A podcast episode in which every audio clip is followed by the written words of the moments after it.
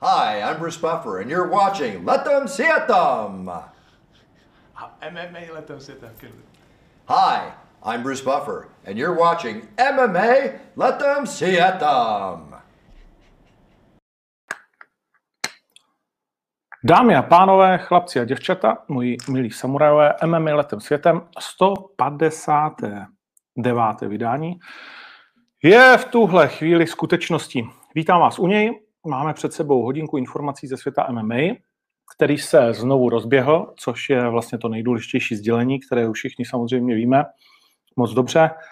A rozběhl se absolutně nejlepším možným způsobem, to znamená vynikajícím turnajem, při kterém se vlastně nic eh, zásadního nestalo, což je to důležité.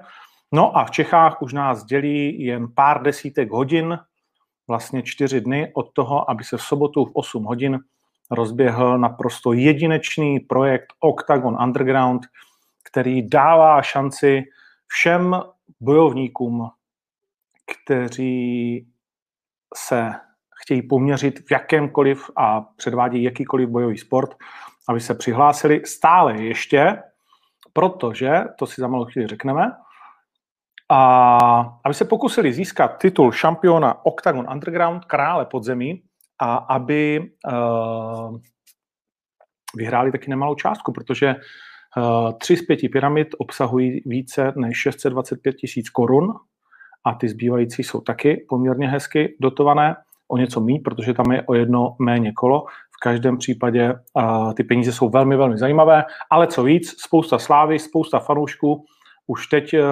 to vypadá, že to bude hodně jedinečný produkt, hodně oblíbený a těšíme se na to, že vytvoříme spoustu nových hvězd, které s tím do toho taky konec konců jdou. No a o čem se dnes budeme bavit? Octagon Underground začneme, pak si stoprocentně budeme vyprávět o turnaji UFC 249, no a projdeme si sázky na typ sportu, na jednak OKTAGON, to je jasné, ale druhak také na turnaj, který už je ve středu v noci. Ve tři hodiny ráno eh, ve čtvrtek začne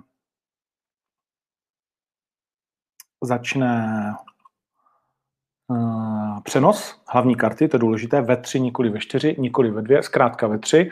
No a, a tak, hmm, pak ještě třeba nějaké dotazy, jestli zbyde čas. Tak, pojďme na to. Nejprve si řekněme, že celý tým OKTAGONu pracuje na maximální možné úsilí, aby vám přinesl co možná nejvíc příběhů, co možná nejvíc zajímavostí uh, ke všemu, co se týká tohoto projektu jedinečného k těm sedmi, možná osmi turnajům, které se odehrají v sedmi, v osmi týdnech. Zkrátka budeme reagovat podle uh, všeho možného. Uh, možná si řekneme trošičku pravidla, si vysvětlíme. A samozřejmě představíme si tu první dvanáctku zápasů, která nás možná čeká, možná ne. Proč možná ne? Máme několik zranění a odstoupení. Eh, nedá se nic dělat, je to jako na každém turnaji a bude nás to provázet a budeme se s tím být. To znamená, zatím je nejpostiženější váhou česká váha do 90 kg, protože na svého soupeře zatím stále čeká mistr Vítovec, a po dnešku také muž, který měl naskočit proti Vasilu Ducárovi, protože Vasil Ducár je zraněn a byť se to dá pravděpodobně rychle do hry a snažil se svůj zápas nějakým způsobem přeložit, tak uh, prostě nejde, aby se to přeložilo tak, jak by on si představoval, takže ho možná někdy uvidíme v nějakém zápasu uh, Superfight, ale zkrátka neuvidíme ho v pyramidě a tím pádem Jakub Klauda taky teď čeká na svého soupeře, takže každý, kdo by si to chtěl ještě vyzkoušet a nepřihlásil se a litoval toho, tak se teď může přihlásit ve váze do 20 kg.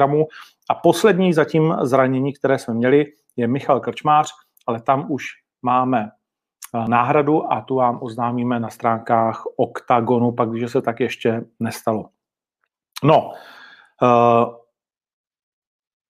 to znamená, v tuhle tu chvíli minimálně 10, pravděpodobně snad víc zápasů, které nás čekají, jsou poskládány tak, aby to stupňovalo směrem nahoru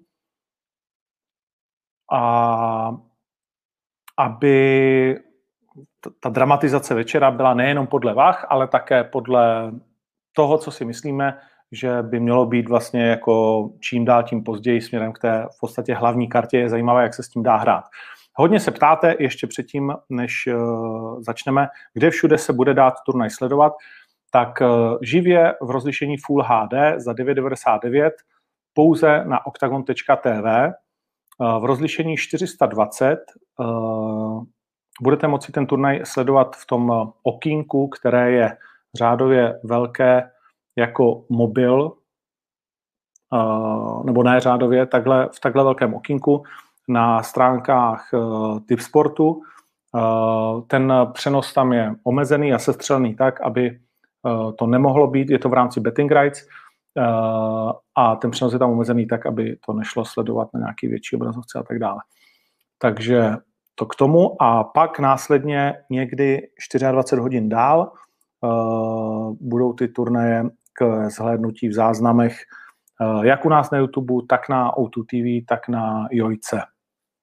Tolik tedy k tomu, kde všude se to bude dát uh, vysílat, ale živě ve Full HD, takže si to budete moct pustit s kámošema, ať už na počítači, tabletu, anebo televize pouze na octagon.tv. No, pravidla důležitá to věc. Eh, zkusíme s vámi proletět, aby eh, jste úplně pochopili, o co jsme se snažili. Věřím, že to víte, ale eh, věřím, že není zbytečné se k tomu ještě také vrátit, takže si to tady jenom rozkliknu. Ty pravidla samozřejmě mají v sobě veškeré techniky postoje. To znamená, postoji můžete utočit naprosto vším, co znáte ze strikingu MMA a vším, vším co znáte eh, z tajského boxu. Tam se vůbec nic nemění. To se týká jak úderu rukama, loktů, kolen, kopů. Všechno je naprosto jasné. Uh, škrtit a páčit se může pouze v postoji.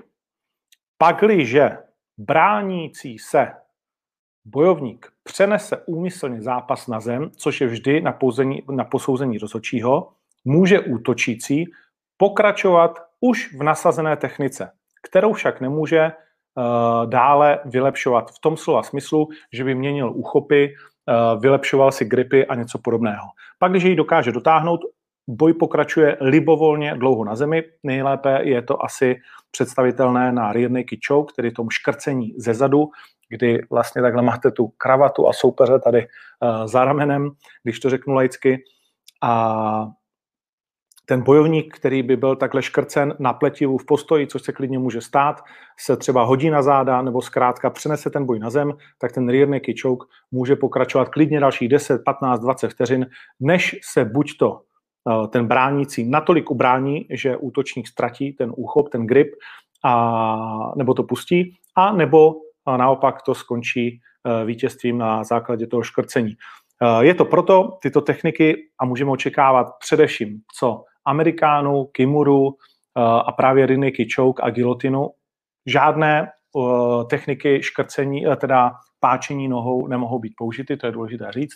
Takže myslím si, že když, tak především tyhle ty čtyři techniky, nejvíc pak určitě gilotinu, to se troufnu tvrdit, to by dokonce typ sport mohl vypsat, kolik padne gilotin jestli víc než tři nebo pět, uh, protože ty si myslím, že určitě nějaké padnou.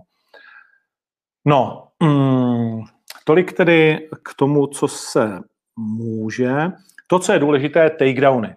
Uh, samozřejmě jsou, důle, jsou povoleny uh, jakékoliv nástupy na takedowny, porazy a tak dále, jak upletiva, tak v prostoru.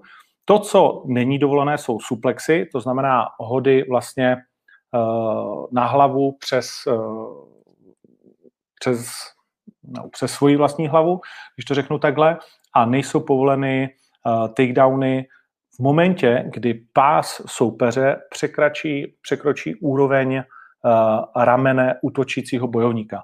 To z toho důvodu, že samozřejmě jsme tady od toho, aby ten zápas byl co nejzajímavější, ale rozhodně, aby jsme nedopustili, aby borci, kteří jsou zvyklí zápasit v postoji, byli zraňováni, protože oni nejsou zvyklí na to být orientováni uh, ve vzduchu. A při těch takedownech, řík, říkáme tomu DC takedown, kdy si DC nabere takhle na rameno svého soupeře, jde uh, do prostřed oktagonu a najednou s ním mrdne o tu zem uh, na jednu nebo na druhou stranu, tak aby ho to co nejvíc zmátlo a dopadne celou tou váhou, ještě se do toho hodí jako wrestler na svého soupeře, tak samozřejmě, když jste MMA zápasník, tak jste na to zvyklí a dokážete danou chvíli správně zareagovat tak, aby uh, se vám nezlámala žebra, nic se vám vlastně zásadního nestalo, kdežto bojovníci K1 Thaiboxu by v tomto případě mohli být zraněni, takže uh, tyhle ty takedowny jsou zakázány.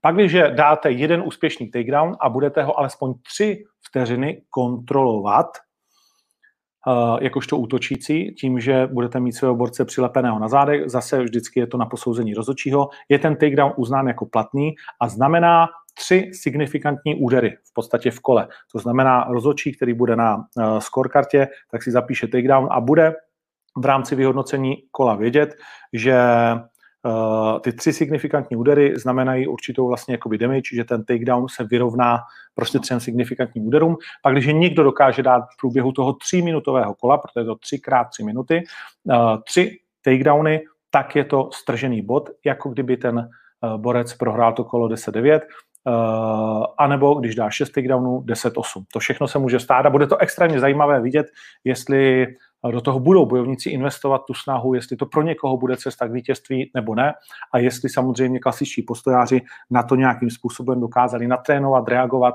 anebo jestli se s tím nějak prostě jako poperou, nebo jestli to někomu prohraje zápas. Hmm. Samozřejmě nejrozhodující je damage, nejvíc rozhodující je damage v těch pravidlech, to je to důležité, agrese, a tak, jak zkrátka to hodnocení znáte.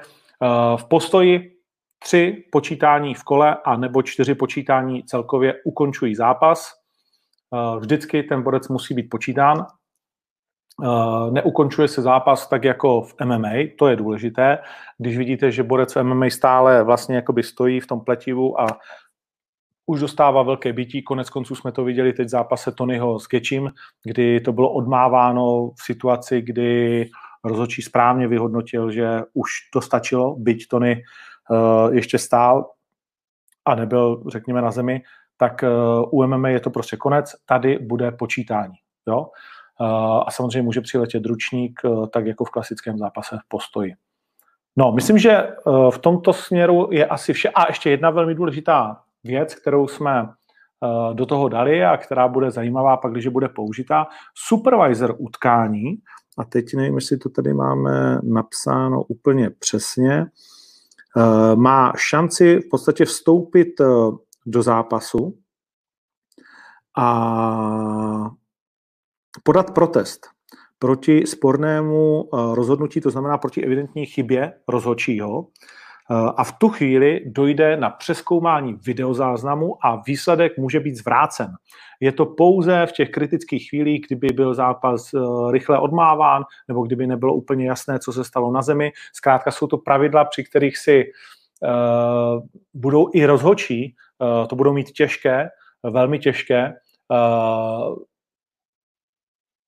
s posuzováním aktivity, s posuzováním toho, co se stalo nebo nestalo. Nemyslím si, že by to mělo být nějak zmatečné, to vůbec ne, to jsme si řekli, že zase jako je to v pohodě, ale že se to může stát a když nám dávají, vlastně, když je to projekt, který můžeme celý vymyslet, tak jsme do toho chtěli vnést i tenhle ten spravedlivý prvek, který známe z fotbalu, z hokeje, Eh, ze spoustu dalších, vlastně z rugby, se spoustu dalších sportů a který vlastně nevídáme eh, v bojových sportech, tak tady se těším na to, že to někdy uvidíme a že uh, budeme rozhodovat nějakou, nebo respektive rozhodčí budou rozhodovat nějakou situaci na základě zpomaleného záběru. My to uvidíme vlastně jedna ku jedné v té televizi a budeme moci sledovat, jak je to rozhodnuto, budeme moci o tom diskutovat a tak dále. Takže to si myslím, že, to si myslím, že bude fajn. No, takže tolik eh, k pravidlům. Eh, jsou to tři kola po třech minutách, pak když bude remíza, což se taky může stát, tak přichází extra kolo, čtvrté nastavené kolo a to musí rozhodnout. Nemůže se samozřejmě skončit eh, remízou, musí být rozhodnuto, eh, je dostatek eh, kritérií, tak aby se bodoví přiklonili na jednu stranu. Tak, zápasy, jak je uvidíme v následujících týdnech, můžeme se těšit na to, že v sobotu 12 zápasů ze tří pyramid 70, 80 a 90 na české straně vstoupí do hry a stejně tak se můžeme těšit na to, že 23. se to samé odehraje na slovenské straně.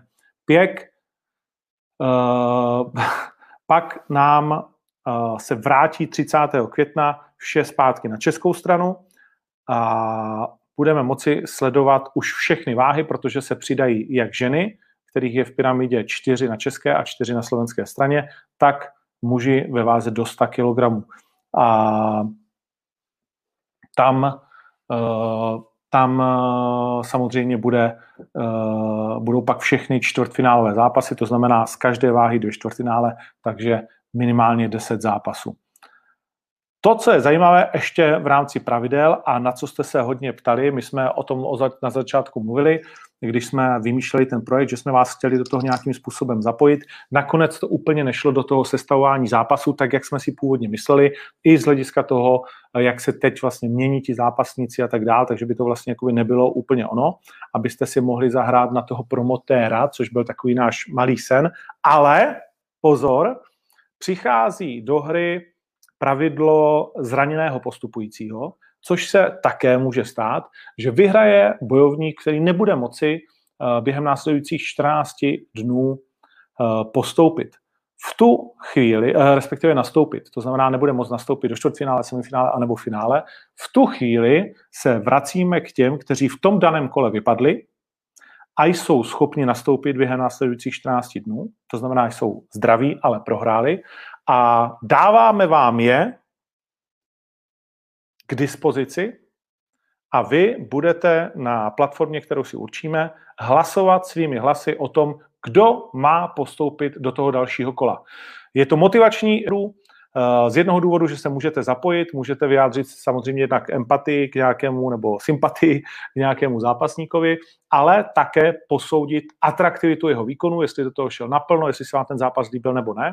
A samozřejmě pro bojovníky je to motivační v tom, že ani prohra nemusí znamenat eh, tak, jak to bylo vždycky pro ty z vás, kteří neznají ty pyramidové turnaje, protože už je to nějaký ten pátek, kdy skončila vlastně ta jejich největší uh, sláva, a řeknu, je to v podstatě 10 let, eh, co ty nejlepší pyramidy jsou pryč a postupně to odcházelo, takže minimálně jedna nebo dvě generace fanoušků eh, vlastně nikdy pořádně naživo žádné velké pyramidy neviděli, tak byly buď to rezervní zápasy, anebo se to právě řešilo tak, že poražený z toho zápasu šel dál, pakliže jeho přemožitel nemohl pokračovat, protože ty pyramidy by byly v průběhu jednoho večera. My to ale uděláme tak, že všechny poražené, kteří by byli schopni pokračovat dál, tak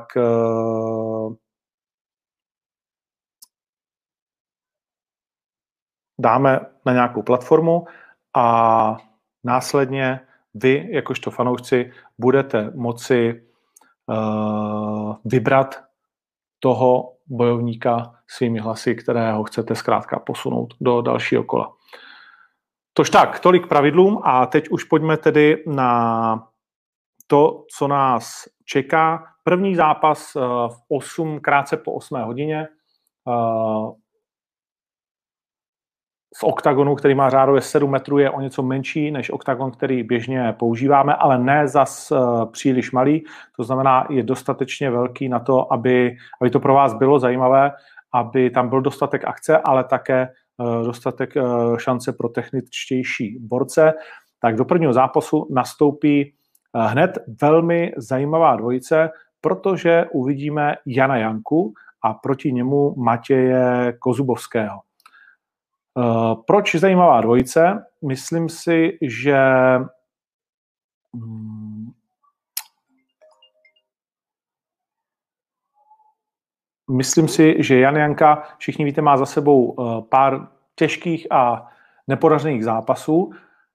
Nicméně, pořád je to velmi dobrý, velmi dobrý postojář. Matěj Kozubovský je samozřejmě skvělý, ale Janka je přeci jenom samozřejmě také zápasník MMA a Matěj Kozubovský, co vím, tak nemá moc zkušeností s těmi malými rukavicemi. A ti z vás, kteří jsou trošku víc uh, fanoušci, tak vědí, že kdykoliv nějaký postojář zvyklý na ty větší rukavice přijde do zápasu eh, MMA, tak je překvapen z toho, že se tam jinak pracuje s dáleností, jinak pracuje s kombinací a že ta rána, jak mi to popsal Matouš Koho, když poprvé dostal v MMA ránu, je prostě jako cihlou oproti té běžné rukavici, že to je zkrátka jiný sport. Janka má kurz 2,53, Kozubovský 1,45, docela zajímavý kurz a Kozubovský je vynikající, je to odchované z Luboše Šudy, už jsem o tom mluvil, ale Jan Janka podle mě zdaleka v mém vidění světa není takový outsider v tom zápase a ten kurz 2,53 je hodně lákavý.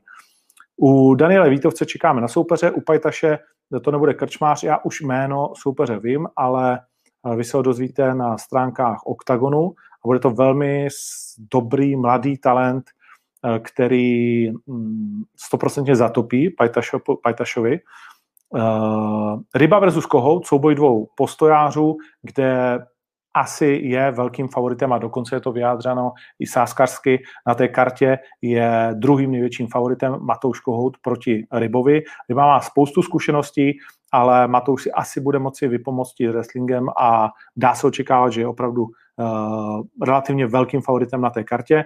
Chotěnovský versus Krištůfek, to je zajímavý souboj. Chotěnovský zatím neporažený, mladík z All Sports Academy pod uh, Patrikem Kinslem, s Davidem Dvořákem byl na UFC, jakožto jeho trenér, jestli si vzpomenete na náš zájemný rozhovor s Davidem. Proti němu Láďa Krištůfek, přes 30 soubojů v profesionálním tajském boxu, vynikající bilance, kluk, který se neustále zlepšuje, je tvrdý, je tvrdý do přestřelek, a Chotěnovský je tady velký favorit 1,27, Krištůfek 3,35, Krištůfek z Lana Jimu od nejvyčuranějšího trenéra na scéně a kdysi jednoho z největších talentů tajského boxu a tehdy určitě i MMA. Škoda, že nebyl Vicky mladý v jiné době, protože to by byl dnes legendární zápasník Viktor Petrlík, takže Láďa Krištufek určitě přinese do toho souboje něco, čím bude Lukáš Chotěnovský muset ukázat, že se vypořádá, ale je velkým favoritem zápasu. Uh, vegan Fighter, Salim Salčák a proti němu Zdeněk Polívka, dva MMA zápasníci, to znamená dva muži, kteří by to mohli mít blízko, ale Salin je favorit 1-6, k tomu Polívka 2-16. Uh, následuje zápas, který je na mezisáskaři zatím velmi vyrovnaný. Jakub Dyk, který už má v oktagonu jeden zápas a proti němu Luboš Lesák, uh, velká to sekačka z východních Čech, hodně tvrdý borec, který dokáže ukončovat. To si myslím, že bude moc hezká přestřelka, ve které Viking Dick bude muset ukázat, že opravdu v tom postoji umí hodně a případně jsem zvědav na to, jestli uh, se pustí jenom do té čistě postojářské bitvy uh, s lesákem, anebo uh, jestli to Dick bude chtít rozehrát do trošku víc MMA noty. Zajímavá výzva, v dalším zápase nás čeká mladý bojovník od Petra Knížete, Hrkal, a který vyzval Matěje Peňáze, souboj dvou Matějů a Peňáz jednak tu výzvu přijal, jednak my jsme ten zápas tedy udělali, když si to kluci takhle to přáli. Peňáze, byť ho možná někteří neznáte samozřejmě, tak je to absolutní eh, hvězda odchovanec Martina Karajvanova z Jetsam Gymu, eh, kluk, který má za sebou dvě nebo tři vítězství na Glory, eh, teď se mi to možná plete, jestli jsou to tři nebo dvě, není to důležité, v každém případě jediný stabilní český účastník Glory, což je UFC mezi postojem, to snad všichni víme a uznáváme. A Matěj Peňáz chce vyhrát tuhle tu pyramidu. Fantasticky pracuje s tím, jak je velký, se vzdáleností, je neuvěřitelně tvrdý, ale Matěj Hrkal si na něj věří. Druhý největší outsider na kartě je Matěj Hrkal 5,62, proti němu peněz 1,10. Hrkal je velmi dobrý amatér, uvidíme, tady to bude taky o nervech, o psychice. Samozřejmě bude to pro všechny trošku jiné, protože ten zápas té komorní až garážové atmosféře je prostě jiný. Eh, my už jsme zvyklí na ty zápasy z Octagon výzvy, ale pro ty bojovníky, kteří vždycky říkají, když přijdou do Octagon výzvy, jo, jasně to bude v pohodě a pak to zažijí, tak všichni vědí, že to prostě je něco jiného. Vzpomeňte si na Davida Kozmu, když zápasil v, v Rusku na obrovském turnaji, kde ale nebyli fanoušci a říkali, jak je to nepříjemné.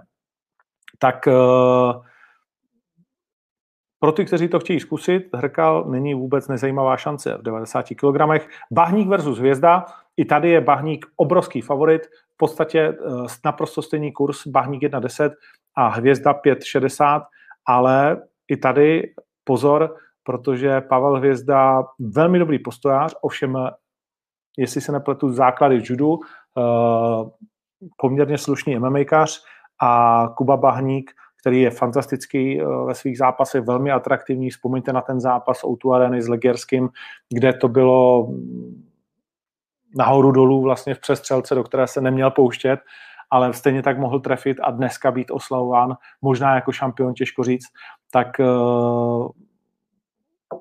na tenhle zápas se moc a moc těším a těším se na to, jestli hvězda skutečně zazáří a bude věren svému jménu.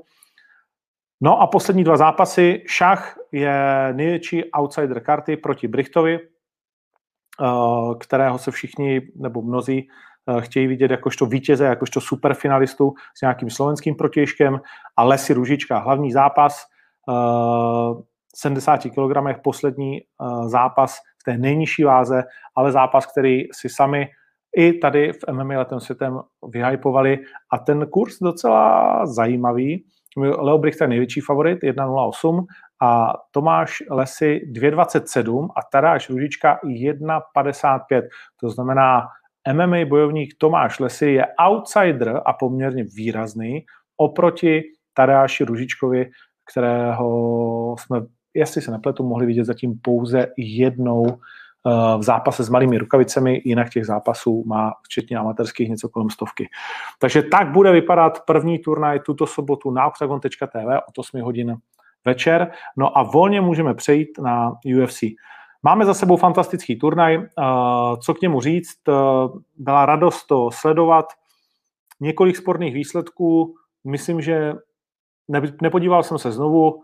U Karly Esparzy jsem si se spoustu lidí psal, že se nám zdálo, že teda ten způsob boje byl u Michel Watterson lepší, ale dopadlo to, jak to dopadlo. Uh, myslím, že Petis porazil Seroneho, že tam není moc uh, se o čem bavit. Viděli jsme uh, fantastického Kelvina Catera, to je to, na co jsem upozorňoval, že on je vynikající a když má svůj den, a on, jich má, on ho má většinou, tak dokáže porazit kohokoliv. Vzpomeňte na to finále se zabitem uh, Magom Čaripovem a Kelvin Cater skutečně nám udělal velkou radost. Těžká váha, uh, asi velké překvapení nám přinesl zápas Olejníka s Verdumem. Verdum přece jenom po dvou letech, ve 42 letech mm, nebyl připraven na ten obrovský tlak a na tu fyzickou kondici. Olejník, která jakože také ve 42 letech a momentálně v nejlepší formě za posledních 4-5 let, co ho sledujeme. Suverénně neumdléval, neustále tlačil, úplně neuvěřitelně mu to sedlo a předvedl fantastický dominantní výkon. Stalo se to, co jsem říkal a co jsem vás nabádal, ať si vsadíte, že Enganu vyhraje KO za 1-8 byl ten kurz. Eh, Rosenstruck vůbec nebyl připravený, takticky vůbec nezvládl začátek zápasu. Kdyby tam byl DC, Miočič nebo nějaká opravdu dobrá těžká váha, tak eh, by Enganu se jednak v životě nerozběhl s bradou zvednutou, ale v něm bylo těch 16-17 týdnů tréninku a přípravy a rozběhnul se absolutně netechnicky za svým soupeřem, ale natrefoval ho a je v něm taková síla, že samozřejmě jednak dokáže něco ustát a jednak teda jednoznačně zahltil Rosenstruka a ten eh, vlastně jako neměl vůbec nárok od první do poslední vteřiny, což nebylo moc. Když si by takhle rozběhnutého Enganu nabral na rohy třísknostním vozem a už by ho tam trápil, ale Enganu by tohle proti němu asi taky neudělal. No, tak to bylo rychle. Uh, ukončení samozřejmě No a dva titulové, dva titulové zápasy. Hodně přísná kritika Dominika Kruze. Viděli jsme daleko víc horších ukončení. Je fakt, že mně se to také nelíbilo. Uh, Kruz se jednoznačně zvedal, nebyl nemůžeme se bavit o tom, že by rozhodčí viděl oči Dominika Kruze, protože ten byl hlavou vlastně jakoby dole a prostě vy máte za úkol vydržet nějaké údery a snažit se vylepšit svoji pozici, což je v pravidlech uh, detailně napsáno a vylepšit uh, vlastně jakoby svoji pozici. A na tom Kruz pracoval, nebyl, ne, nebylo to tak, že by se zvednul a znovu spadnul, nedivím se jeho rozhorčení, ale jak říkám, viděl jsem horší uh, ukončení stejně tak jako vy. Uh, to obvinění, že z něj byl um, cítit alkohol a cigarety a že to nebylo nic příjemného, je hodně nepříjemné pro rozhodčího Petersna, speciálně od někoho tak vlivného, jako Dominik Rus je. Ukončení kariéry, o tom si všichni myslíme své. Za mě to ukončení kariéry vlastně není, ale je to přiměřené vydírání Dany Vajta, aby dal se chudovi ty peníze, které on věří, že si zaslouží a že má dostat za další zápas. Uh, Henry Sechudo je zábavný bojovník a byla by velká škoda o něj přijít a myslím si, že se to nestane. No a hlavní zápas, naprosto fantastický duel, ve kterém jsem měl na papíru před sebou ve svých poznámkách připravenou jednu, kterou jsem neřekl, jak mě ten zápas sežral a pohltil, ale vytáhl Dana White a znovu ukázal, ať už mu to někdo poradil nebo ne, jak je geniální a jak uh, opravdu je potřeba dneska brát to MMA jako obrovský komplex věcí, které rozhodují o výsledku a Dana řekl jednu věc, která si myslím, že je velmi pravdivá, že Fergasna musela velmi poškodit ta jedna váha navíc. Jestli si vzpomenete, tak vlastně nedávno Tony Ferguson jen tak mírnik stýrnik z plezíru navážil uh, šampion, váhu šampionů, aby ukázal, že byl připraven na zápas s Chabíbem a byť uh, třeba Tony není tím bojovníkem, který zazuje tak tak zhazuje.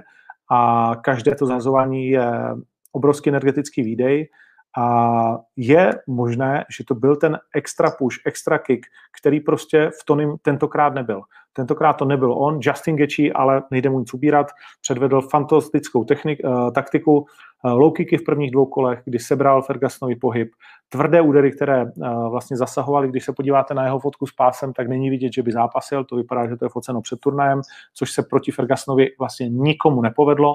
Nenechal se uh, dostat do žádné špatné situace, dokázal wrestling použít tam, kde ji potřeboval, to znamená spíše jako v obrany, i když na to moc nedošlo, sebral to mu pohyb a pak jej úplně jakože rozbil nesmyslně přesnými údery.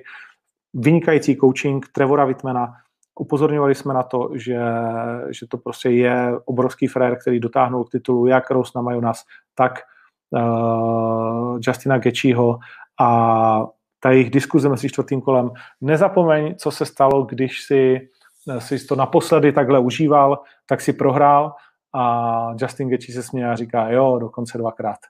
A fantasticky se z toho poučil, změnil se jako bojovník, zůstal stejně atraktivní, ale stal se tím, kdo už není tak zasahován, což bylo jednoznačně vidět v tom právě v tomhletom zápase a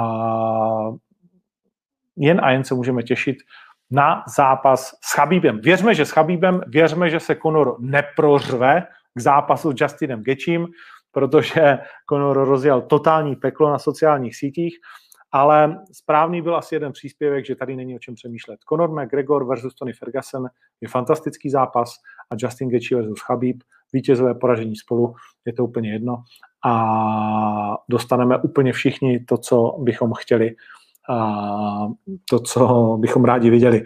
Conorovi výkřiky, že jsi zastupován Ali Abdel Azizem, to znamená frérem z al tak se nezahrnuji do americké vlajky, to by nikdo uh, ze správných američanů neudělal. Jsou vtipné, uh, jsou přísné, jsou do jisté míry samozřejmě, protože víme, že Ali Abdel Aziz měl v tomto směru problémy uh, a jsou tam různá taková, jakože tajemství okolo jeho osoby, ale, ale prostě jako jsou pichlavé, v rámci toho treštolku je to jakože, myslím si, OK. a oni to mají na dlouho rozjeté s Ali Abdel Azizem, takže, takže je to zábava. No, máme před sebou turnaj, který, věřím, bude další uh, skvělou vizitkou UFC. Je to turnaj, který se odehraje ve středu, náš čas ve čtvrtek ve 3 hodiny ráno a nastoupí na něm 50% zápasu, na který jsme se moc těšili, to znamená Muradov versus Robertson. Ti z vás, kteří sledují můj pořad, tak určitě tak vědí, že uh, se Robertsona bála především přítelkyně uh, Monika Bagárová, uh, která říkala, ten je velký, černý, všechno má velký. A je to tak, Karel Robertson Teď jsem se nedíval, jestli na hlavní kartě jako pátý zápas, nebo jestli máme na hlavní jenom čtyři. Věřím, že to bude dokonce šest zápasů na hlavní kartě, ale nejsem si jistý. V každém případě by měl vstupovat pátý od konce a jeho soupeřem je Marvin Vettori. Vettori je Itál, kterého hmm, budete asi z UFC znát, protože už tam má nějakých sedm zápasů. Uh, prohrál s Izraelem Adesaňou, split decision, což bylo velmi zajímavé. Tehdy byl Adesanya Nováček uh, v UFC a nikdo tomu nepřikládal moc zas tak velký význam. Podívejte se, kde je Adesanya dnes a Vettori s ním udělal split decision. Uh, porazil Cezara Ferreiru a Andrew Sancheze. No a teď nastoupí proti Karl Robertsonovi. Uh, tento má 9-2, Vettori 14-4. Myslím si, že těžký zápas na sázení. Robertson má za sebou dvě vítězství s Kopilovem, s Turmanem, předtím prohrál s Teixeirou. Eh, porovnávací zápas je s Ferreirou, který Robertson prohrál hned v prvním kole. Eh, naopak Vettori jej dokázal porazit, ale nevím, jestli to je úplně vypovídající hodnota, protože Robertson s tím zápasil v podstatě před třemi lety. Tak či onak, jak říkám, pro mě je ten zápas takový ne úplně jednoduchý nasázení. Zajímavé je, že Vettori má 1,52 a Robertson 2,38 kurz. Uh,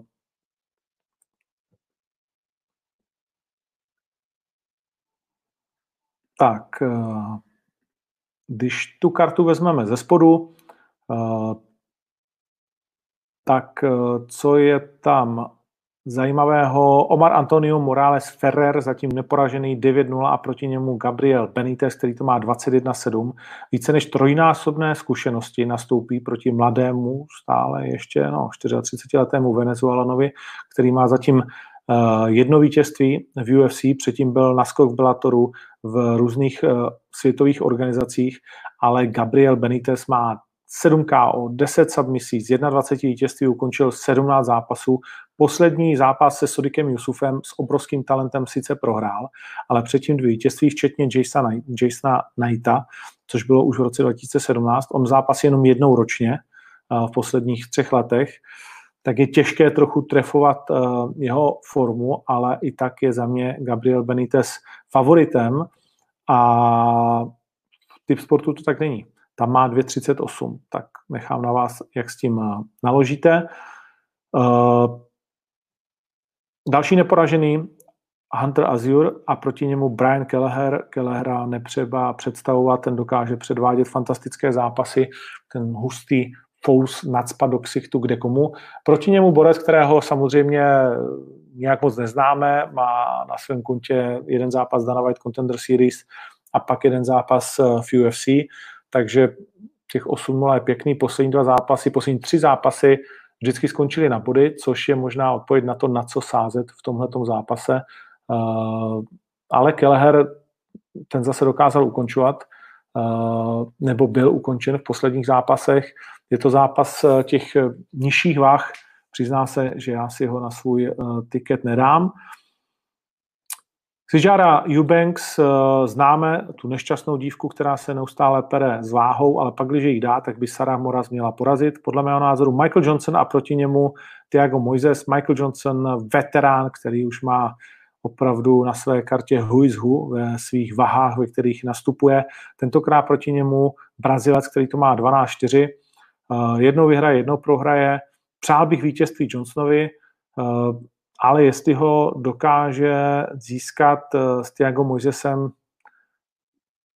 myslím si, že spíš ano, byť v poslední době zase dvakrát prohrál, poslední vítězství v roce 2018 proti Lobovovi ale tady by Michael Johnson měl naskočit na vítěznou vlnu. Za mě Andrej Orlovský a proti němu Filipe Linz. Orlovského netřeba si představovat, prostě chlapík, který odmítá skončit kariéru. No a proti němu Filipe Linz, jenž je vítězem PFL z roku 2018, z té šílenosti, která možná definitivně skončí. Eh, proslýchá se, že mají obrovské problémy PFL.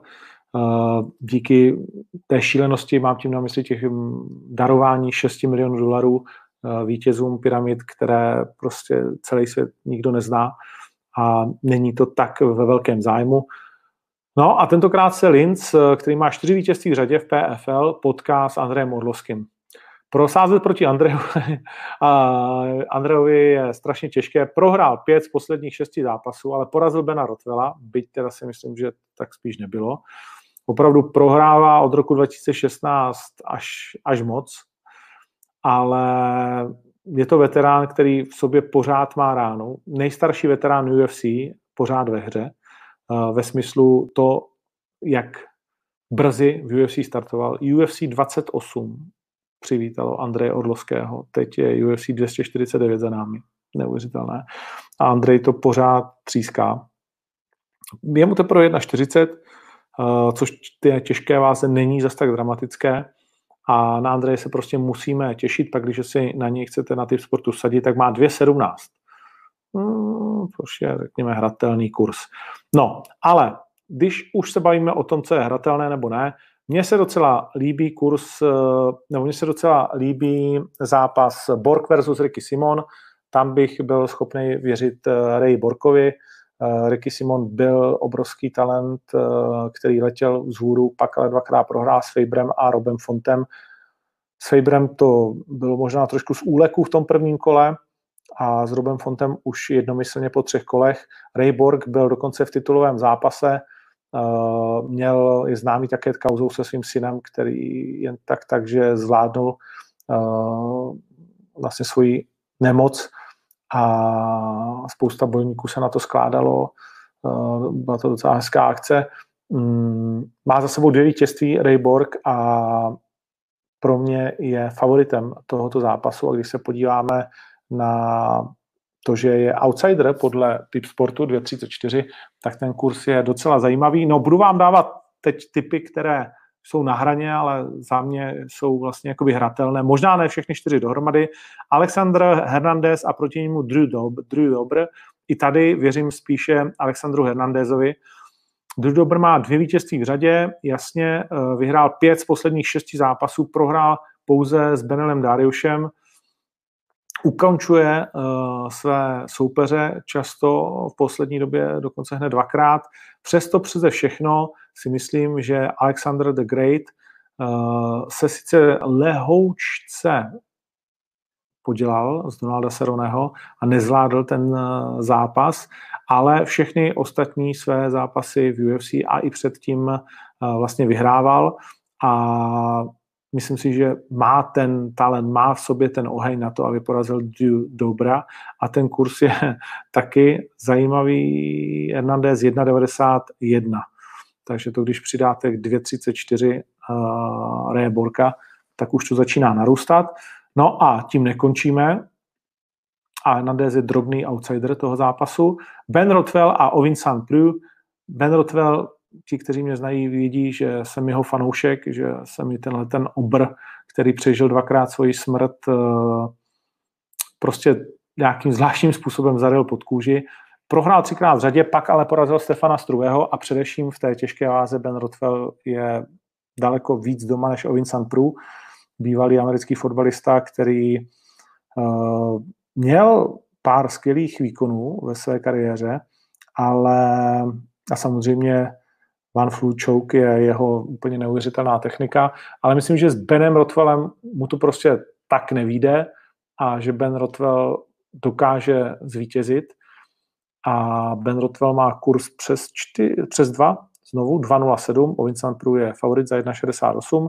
No a hlavní zápas Anthony Smith a Glover Teixeira, oba dva na vítězné vlně. Glover Teixeira až neuvěřitelně si dokázal zase naskočit a říká, teď porazil Smise a pak jsem zase zpátky v titulové šanci. Ale nebude to jednoduché. Anthony Smith prostě mm, je pro mě pořád lehce nevyspytatelný. Prohrál s Johnem Johnsonem, to je jasné. Byť si tam mohl říct o vítězství, ale pak porazil Alexandra Gustafsona ve velmi dobrém zápase, předtím Volkana Esdemira, Shoguna, Rashada Evanse, to jsou jména, které prostě Smith zvládnul a podle mě zvládne i uh, Teixeiru, který, jak jsem říkal, má za sebou tři vítězství v řadě, ale byť tam byl Kyle Robinson, kterého, kterého, Robertson, kterého vidíme na stejně, Ayon Kutulaba uh, a Nikita Krylov, dobří borci, ale Smith má prostě lepší rezime z poslední doby a myslím si, že je dostatečně rychlý a především chytrý na to, aby Teixeiru nenechal vyhrát ten zápas. Z toho důvodu si myslím, že Anthony Smith je favoritem za 1,52 moc hezký kurz. Celkově by to dávalo dohromady uh, kurz 14, tyhle ty čtyři zápasy, no a s tím už si umíte poradit. Tak jo, to je to, co jsem chtěl říct asi já. Pojďme na... Fú, tady toho zase je. Pojďme na nějaké ty dotazy. Myslí, že má Geči, uh, Kuba Kutlák větší šanci porazit Chabíba než Tony Ferguson, nebo by Chabíbovi spíš neseděl právě Tony? Tony, ne, že by se vymlouval, ale řekl, připravovali jsme se na wrestlera, ne na strikera. Navíc ta váha, myslím si, že pořád ta zajímavost zápasu Chabib versus Tony zůstává. Pro nás všechny, kteří milujeme Tonyho, ale prostě tohle nebyl Tony, jak ho známe a navíc Justin předvedl, jak jsem říkal, téměř dokonalou technicko-taktickou bouři, takže Netroufnu si říct, jestli má větší, ale po takovémhle výkonu uh, bych řekl minimálně stejnou šanci. A tím, jak se zlepšuje, tak je možná méně, byť to zní úplně šíleně, méně čitelný než Tony Justin pro Chabiba. Hmm. Děkuji vám za gratulace k Miminu, to jste všichni moc hodný. Hmm. Marek Gaš Pierik. Bude možnost se zúčastnit Octagon Underground pro pár diváků? No, Teď ještě asi ne a samozřejmě pak, když v Čechách platí od 23. 500 lidí, tak řešíme, jak a kde by se to dalo udělat, protože na druhou stranu, když eh, říkají 500 lidí, tak zároveň eh, dneska jsme to nějakým způsobem počítali a dívali se na to, ty ale potřebuješ halu pro nějakých 1700 lidí, aby těch 500 lidí tam mohlo sedět podle pravidel, které platí třeba pro kina, kdy musí neustále být jedna řada mezi divákama celá prázdná a dva diváci a to desi co si. Takže mm, je to takové, eh, kvůli pětistům lidem si musíš pronajmout obrovskou halu, zase to tam postavit a tak dál, tak eh, výkon kontra cena je velmi, velmi asi sporný, uvidíme.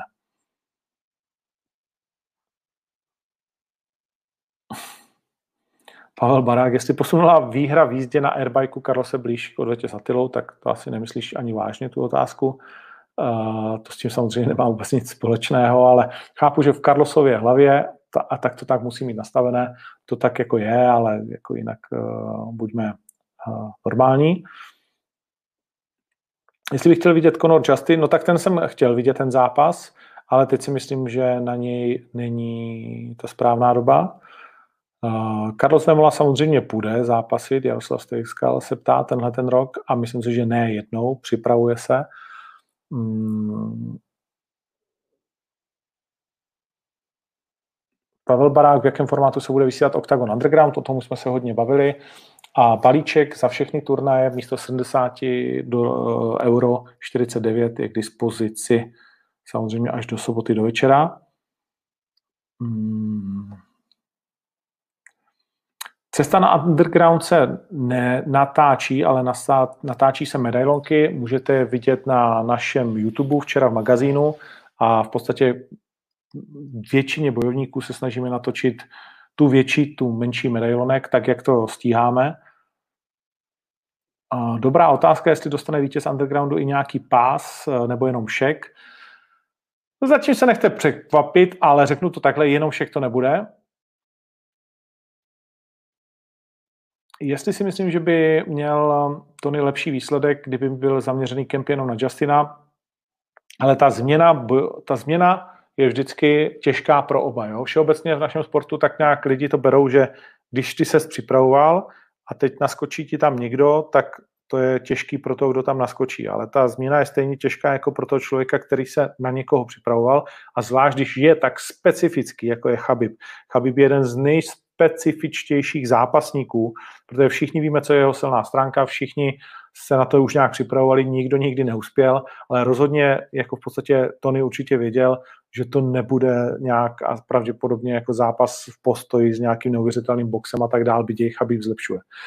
Uh, takže Řekl bych, že ano a řekl bych znovu, že tam hrálo hodně, pravděpodobně hodně velkou roli i to zbytečné zhazování váhy. Dobrá otázka, Samino Lemino. Kdy bude rozhovor s tou fotbalovou encyklopedií, tak už zítra se na vás těším. 17 či v 18 hodin ještě se musíme domluvit. Udělám teď eh, malý úkrok stranou a reklamu na můj druhý podcast, který se jmenuje Tak určitě a tak určitě speciál, aneb kudy běží zajíc, uh, slibovaný podcast, který zítra buď 17 nebo v 18 hodin s Janem Podrouškem budeme probírat všechny fotbalové novinky, to znamená to, co se dnes děje na grémiu a spoustu dalších zákulisních věcí a takhle u toho i zůstaneme. Takže nový podcast, tak určitě kudy běží zajíc. fotbalový speciál, můžete se těšit.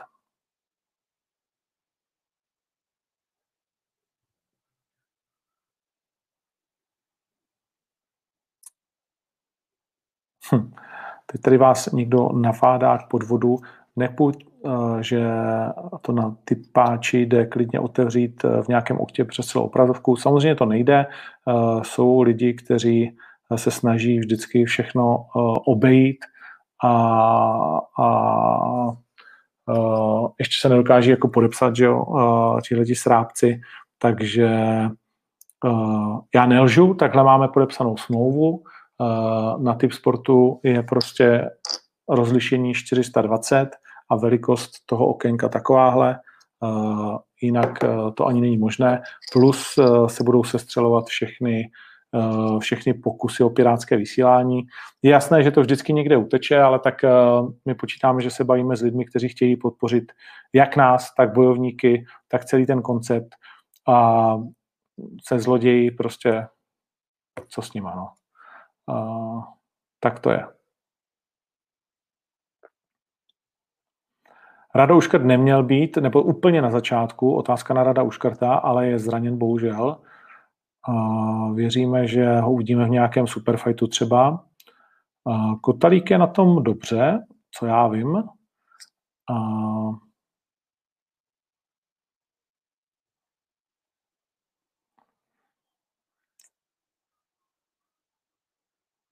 Ale ptát se, proč odstoupil Ondřej Raška, je otázka na něj. Nedal žádné vyjádření. Já to za něj jakoby nechci řešit, byť eh, jsme kamarádi, byť ho mám samozřejmě rád, tak to prostě jakoby respektuju.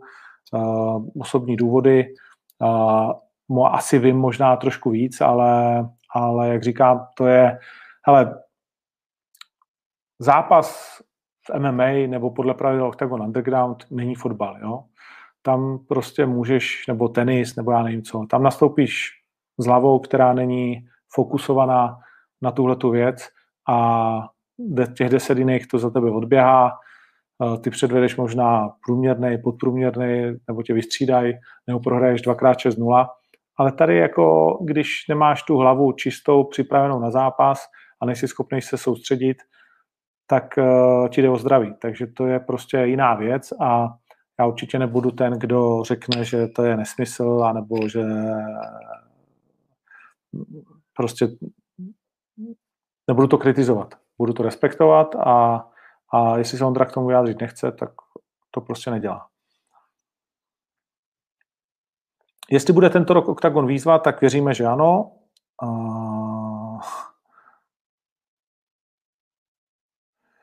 Typy UFC 247, tak Krištof Žahor, děkuju, děkuju, že děkuješ, protože taky jsem vyhrál. Ta trojkombinace, kterou jsem vás upozorňoval, eh, která byla hodně na snadě, to znamená porážka Dominika Kruze, vítězství Enganu a vítězství Petise se skutečně stala tak, jak jsem předpověděl Enganu před limitem a Petis na body, takže ten kurz byl 4,6, jestli se nepletu, takže ti z vás, kdo vsadili tuhle tu trojkombinaci, to jsem nadiktoval relativně sebevědomně, tak eh, což neplatí o té dnešní kombinaci, jo, to vám říkám dopředu, že těch 14 je takových uh, toužebných hodně, je spíš nepravděpodobné, že to stane, tak, tak, uh, tak jsem rád, že jste obrali, vyhráli nějaké peníze. Uh, jestli plánujeme nějak rozšiřovat statistiky, plánujeme, pracujeme na tom. Nezapomeňte, že jsme představili vlastně tu aplikaci, a do té aplikace připravujeme spoustu nových eh, záležitostí, pořád se na ní dělá. Takže tak. Eh, jestli se chudovážně skončil, to už jsme řešili. Jestli udělám rozhovor s Jirkou Procházkou, myslím, že relativně nedávno jsme dělali rozhovor, takže si to nemyslím. Uh,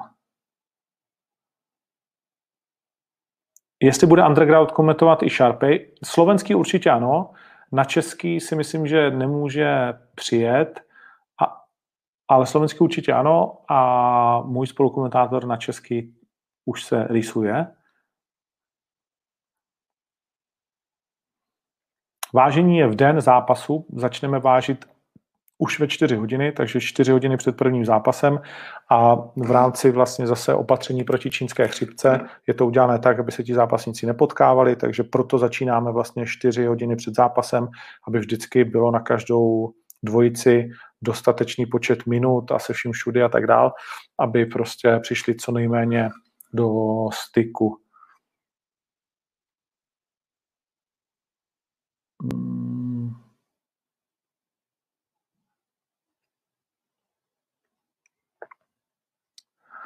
Tady se jeden z vás vrací k tomu, že to je nevhodný způsob pro jednu stranu, když má někdo víc fanoušků na Instagramu. Úplně upřímně, eh, bavíme se o lidech, kteří až na pár výjimek nemají žádné desetitisíce na Instagramu, ale mohou desetitisíce ovlivnit svým výkonem. Takže nevěřím na to, že by to bylo o tom, jestli má někdo na Instagramu 3000 lidí a druhý pět. Jo. Může se to stát, ale tak o tom to je prostě. Je to taky o té popularitě, je to o tom, co dlouhodobě pro ten sport děláš, eh, jak se snažíš zalíbit fanouškům a tak dál. A někde se to vždycky sečte. Jo. Eh, te, teď jsem nedávno říkal, nebo četl a úplně mi někdo mluvil z duše, že eh, kdo to byl? Někdo, kdo začal teď hned dělat mm, podcasty a ty vado, v té krizi a on říká, no jo, ale jo, Hejlík, který vlastně jakoby, že z těch herců je na tom jakože nejlépe a že se mu to teď okotilo, ta knížka o tom vaření a tak dál a, a že mu ti ostatní jako závodě říká, no jo, ale já na tom už dělám 20 let, víš, a teď jako samozřejmě, že na tom už tak dlouho dělám, že mám to listování a že prostě jsem variabilní a že jsem nechtěl být jenom herec, který je v ozovkách anonymní, chodí do divadla a nic prostě jako jiného nedělá, tak dneska prostě jako se mi to vyplatilo, no. Tak tady je to prostě jakoby tak, taky. Když se snažíš, tak se ti to vyplatí vždycky někdy víc než tomu druhém. Svět není prostě spravedlivé místo k žití, no. Hmm.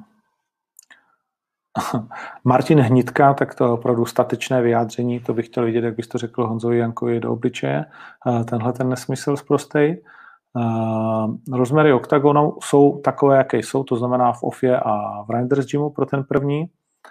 Uh, Pirát je v Octagon Undergroundu a uvidíte ho už na druhém turnaji, který se bude vysílat 23.5. z Bratislavy. A turnaj v Bratislavě, jak jsem říkal, 23.5. Gábor.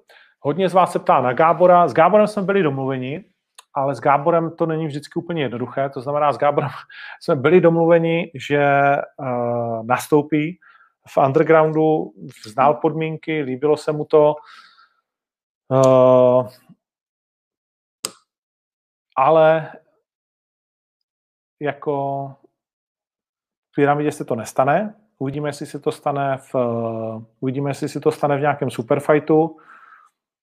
Ale je to jako v každém jiném sportu. No. Čím větší hvězda, tím uh, je těžší se s ní jakoby na něčem domluvit, tím je to všechno komplikovanější, což si nestěžuju, ale uh, Gábor byl tou tváří té upoutávky, jednak proto, že byl po ruce a chceš vlastně jakoby na to upoutat někým, kdo je spjatý s, ok, s, s oktagonem, ale druhak, protože jsme se opravdu domluvili na tom, že bude startovat, domluvil to s ním Palo, znal podmínky, věděl, jak to je, líbilo se mu to, pak se ale rozhodl jinak, zase nezbývá, než to prostě jakoby respektovat, uh, takže taková je prostě situace. Další, tak určitě jsme si řekli, Martin Boškovec, tomu se líbí pro změnu, uh, ten koncept s tím hlasováním, uh, další, tak určitě už jsem řekl,